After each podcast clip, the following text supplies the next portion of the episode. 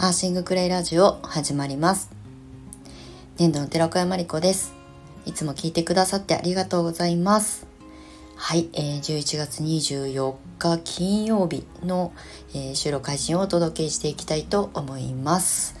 はい、えー、今日はですねちょっと暖かいかな、えー、ついさっきですねあのコープのね配達のお姉様が来てあの受け取って、まあ、にあの雑談をしてたんですけれども今日はなんかね22度ぐらいまで上がるらしいよって教えてくださって ちょっと今日はねあの風はちょっとあるんですけど、まあ、気温は少し高めで穏やかな晴れが広がって晴れ間が広がっております。はい、もうね寒暖差ももちろんですしなんだかんだすっごい寒いなと思ったらね、今日みたいにちょっと暖かくな暖かくなったりとかしてあのねこうちょっと差がね激しいあの季節でもあるので体をね整えて過ごしていきましょう。はいで、えー、今日の本題に入る前に一つだけお知らせをさせていただきたいんですが今あのクレイを伝える仲間とあのコミュニティを運営してるんですけれどもクレイカフェシップの、えー、11月限定キャンペーンということでクレカフェシップってあの有料コミュニティなんですけれどもあの、えー、サブスク制ではないあの形をとっていて、まあ、そのね参戦参参戦？参加していただく、まあ、条件として、まあ、参加料を頂いてるんですけれども、えっと、その乗船料って私は言ってるんですがシップなんで船っていう意味のシップですね。なので、えっと、そこでキャンペーンをしております。はい今月30日までの、えー、キャンペーンとなっておりますのでクレイを伝える、まあ、仲間が欲しいなとかあと、まあ、クレカフェシップで私がすごく大切にしているのは、まあ、横のつながりはもちろんのことなんかこう相談し合える場所として運営もしてきているのであの一人で抱え込むことなくあの現場に出てみて感じたことこれから現場に出ていって、まあ、クレを伝えていく上でまあ必ず誰しもがねあの悩みだったりとかうまくいかないこととかも出てきたりとかするのでそういったことのね悩み解決だったりもできる場にしたいなと思ってスタートした場所だったりとかするんですよね。なのであのクレイを伝えていきたいなとかそれをまあお仕事の一つにしていきたいなっていう方にまああの向いてるコミュニティかなと思うのであのお勉強というよりも、うん、自分の生き方とかに向き合って、まあ、好きなクレをね伝えて、えー、それを長く継続できるようにしていきたいなというふうに思っておりますので、はい、是非ご興味ある方は今月だけ、はい、ちょっとだけ、あの気持ちですけれどもキャンペーンということで乗船料をちょっとだけ ディスカウントしておりますので概要欄の方から、あの該当ページを見ていただけたら嬉しく思います。はい。で今日の本題なんですけれどもあのコンサルって何やってるの？みたいなことをねお話ししようかなと思うんですがあの今は個人コンサルっていう形のビジネスコンサルをお受けしていないんですがあのクレカフェシップのメンバーさんとはあのコあのコンサルというかねあの相談したりミーティングしたりとかっていうのをやってるんですけれどもこれまでですねクレカフェシップを始める前ですね私が独立して2年目3年目あたりから、まあ、クレイを伝える、まあ、まあ、同業っていうんですかね。クレイセラピストさんとか、えーと、クレイセラピーインストラクターとかねを目指す人始めたばっかりの方たちとあの、まあ、どうやったら教室がうまくいくのかとかどうやったら上手に伝えられるのかみたいなことをね相談乗ってほしいっていうところから始まったのがコンサルの第一歩だったんですけれどもまあ、うちの教室は6年が経ちましてクレイセラピストさんは一応42人かな？42人、うん、をあの卒業送り出してきてあの全員が全員ねあのビジネスコンサルを受けてるわけではない。いいんですけどあのやっぱり私の発信がクレイを伝えて仕事にっていうのがテーマだったのでやっぱりうちに来てくださるあの生徒さんっていうのはそれをねこう発信していきたいっていう方が多くてスタートアップのセッションだったりとかっていうのはもうデフォルトであの皆さんにお届けしてきたんですね。なので40人を超える生徒さんたちとどうやってスタートを切っていくみたいなことを、まあ、いろいろねあのディスカッションしながら進めてきてでさらに、えー、もっともっとブランディングとかマーケティングとか数字のことだったりとかそういうサポートを、まあ、受けたいって言ってくださる方向け限定でビジネスコンサルみたいなことをしてきたんですけれども実際どういうことをやってきたのかっていうことをねちょっとお話ししてみようかなってふと思いました。で私のあのコンサルはうーんとまあこういうワークショップを作ってこういうふうに発信して集客していこうっていうノウハウ的なこともお伝えするんですけどでも私がすごく大切にしているのはその人の強みを、えー、もう抽出してというかね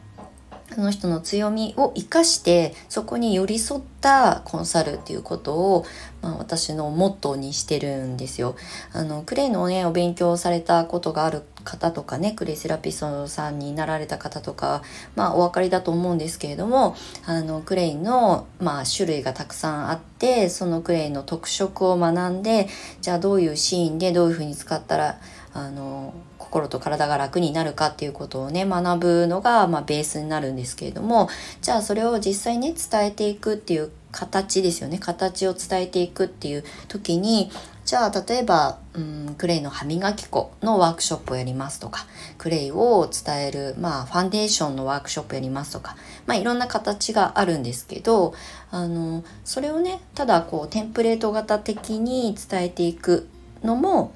あのお仕事として成立させることは難しくはないんですがただやっぱり発信者が増えてきた今あの私が独立した10年前に比べたら絶対的にあのクレイを勉強された方が増えてきてるのでじゃあ価格競争じゃないけどワークショップってあの金額がある程度こう平均値があるのでじゃあその価格を下げたら人が集まってくるのか。っていうわけではなくなってきてるいるんですよね。なのでやっぱりこうその人からそのクレイセラピーを受けたいとかその学びを得たいっていうふうに思ってもらうためにまず自分の役割がちゃんと分かってるかどうかっていうのがすごく大切なんですよね。で私自身が、えー、クレイセラピストを独立してサロンを潰してしまった後にあの自分の活動の一つ自分の見せ方として採用していたストレングスファインダーっていうね、まあ、心理学っていうのかな自分の強み潜在的に持っている強みこれは自分の過去の経験からあの成り立ったものではなくてもう潜在的に持っているものなので自分も気づいていないっていう強みなんですよね。でこのテストをすっごい昔に、まあ、それこそ独立当初ぐらいに友人に勧められて受けてまあ結果は出てたんですけどじゃあそれを分かったからって言って私はどうやって自分のそのスモールビジネスに活かせばいいのかっていうのは全然わかんないまんまあの時間が過ぎたんですけど、まあ、あの教室を開くとかワークショップをあの作って発信していくっていう時にあそういえばストレングスファインダーって読み解いてもらったけれども私これ全然自分の強みを生かしてないのかもしれないっていうふうに思ったんですよね。であのそのあのおすすめしてくれた友人に「ちょっとごめん私のこのストレングス5つの強みを抽出するんですけど5つの強みをあの最大限生かすのにどういうふうに自分と向き合えばいいかなっていうことをね聞いたんですよ。相談したんですね。そしたら、あの、まあ、友人ということで、あのね、すごいこう、あの、ありがたくも読み解いてくださってで私の強みっていうのは未来志向だったりとかあと個別化っていうちょっとこう聞き慣れない言葉かもしれないんですけれどもなんかそういうものを持ってるからビジョン型の人だしあと個別化っていうのは1対1のやり取りがすごく向いてる人だから1対1の教室その大勢いるあの教室の前あのえーと、大勢の生徒さんがいる前で立つ教壇に立つような先生よりも1対1でやり取りをするあの教室の先生の方が向いてるよっていうふうにね言ってもらったので私の教室はあのそこにすごくこう特化した教室をずっとやってきたんですけれどもこれはねすごく役に立ったんですよ。なんかこうクレイセラピーの良さを伝えるのはもちろん日々の発信でね発信してるんですけれどもそうじゃなくって私って何が得意なのかとかどういう、えー、人間性なのかっていうことを表現していく上でそのベースをねあの自分が理解しておくっていうのはすごく大切だったんですよね。でそれが私の、えー、教室の、まあ、こうコンセプトになり、でそのコンセプトに興味を持ってくださった生徒さんたちと出会えてきたのでなんかねその強みを知ってるだけでこれだけあの結果が違うんだっていうことが本当に明確に数字として出たんですよね。で教室を始めた1年目は、うん、1年間で生徒さんが1人だったんですよ。1年間で1人ですよ教室業としてお仕事として向き合ってるのにあの生徒さんが1人しかねあの1人来てくださっただけでもありがたいんですけどね6年前だから。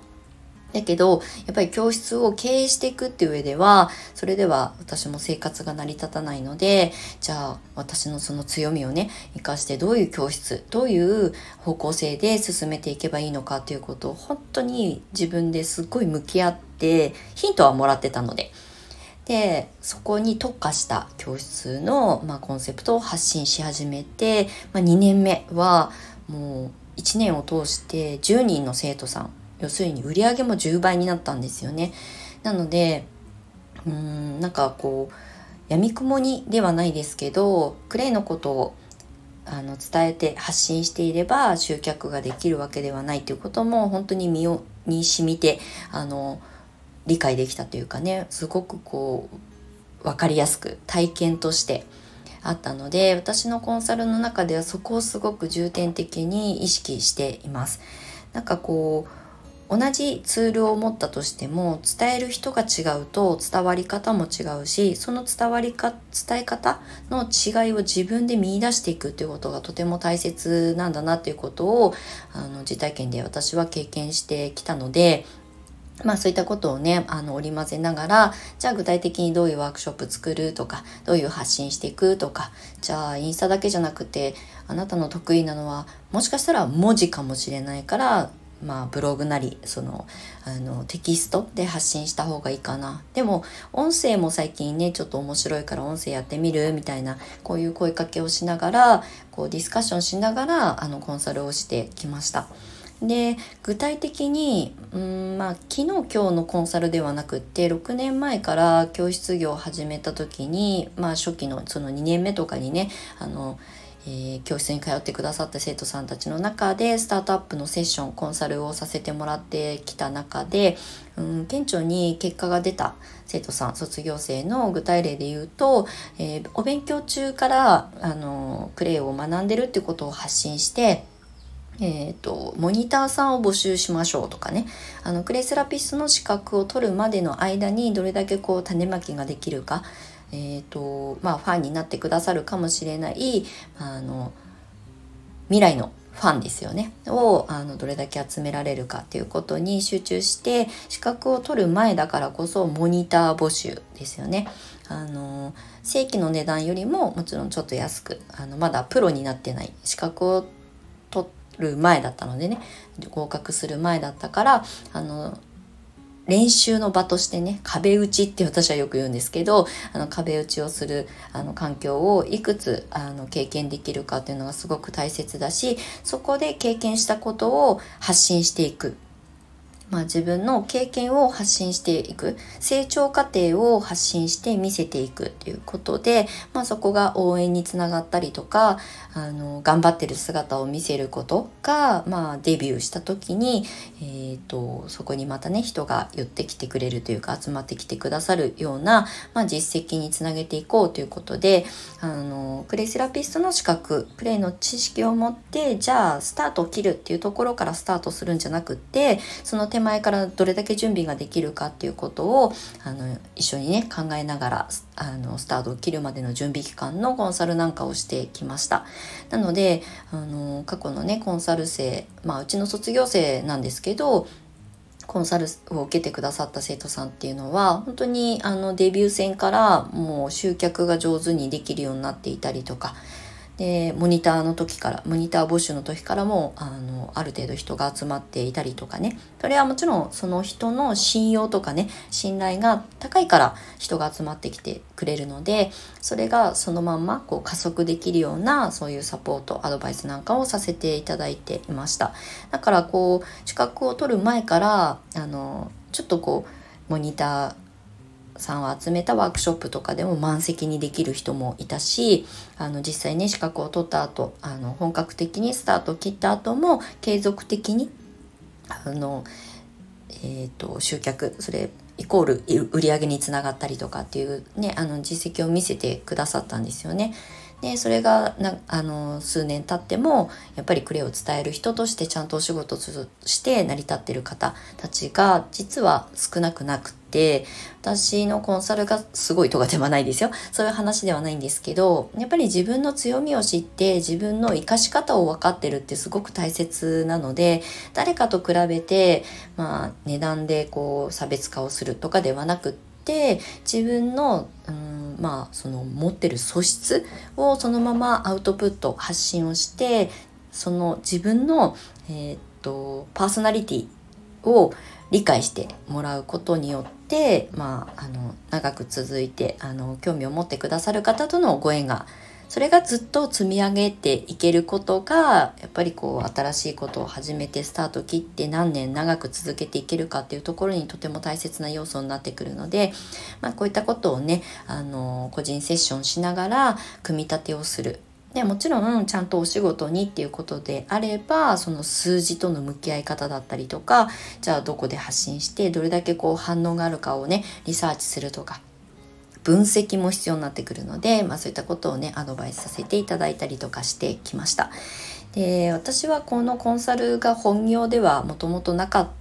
し、まあ、クレイの良さとかクレイを伝える人として、まあ、これが一つのライフワークになったらいいなっていう思いでやってきたんですけど、まあ、あの私もいろんなあの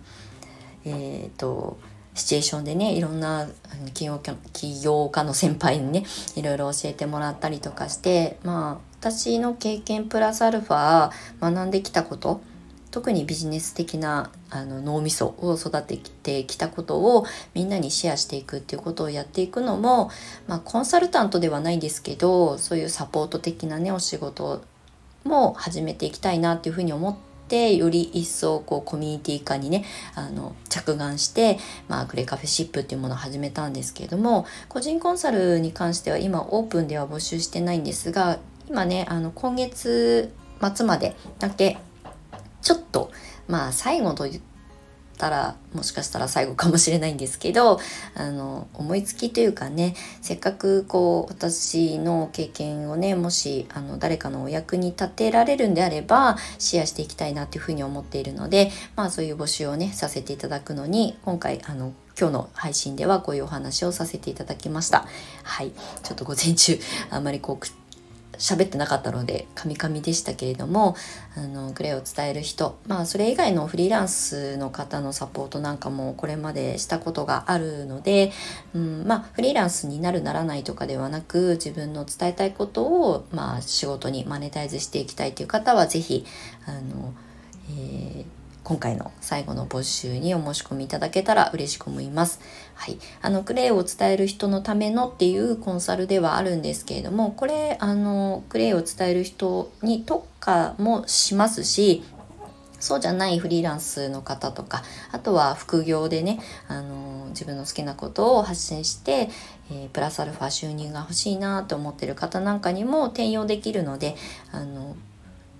まあ、DM なりなんかであのご相談いただけたらあの合わせてねあの皆さんのあの強みに寄り添ってスタートが切りやすいようにスタート切った後も長く続くようにあの寄り添わせていただきたいなと思っております。はいということで今日はちょっとねあの長くなりすぎましたけれどもあのスタートアップというかねあのスタートを切った後続けること継続が一番テーマになってくるのでその継続がどうやったらできるのかっていうことをねあの中心に置いて、はい、重点的にサポートさせていただきたいと思っております。はいえーとですね、その詳細に関してはインスタのストーリーズにこの後あげるので、まあ、そちらを見ていただけたらいいかなと思います。はい、ということで、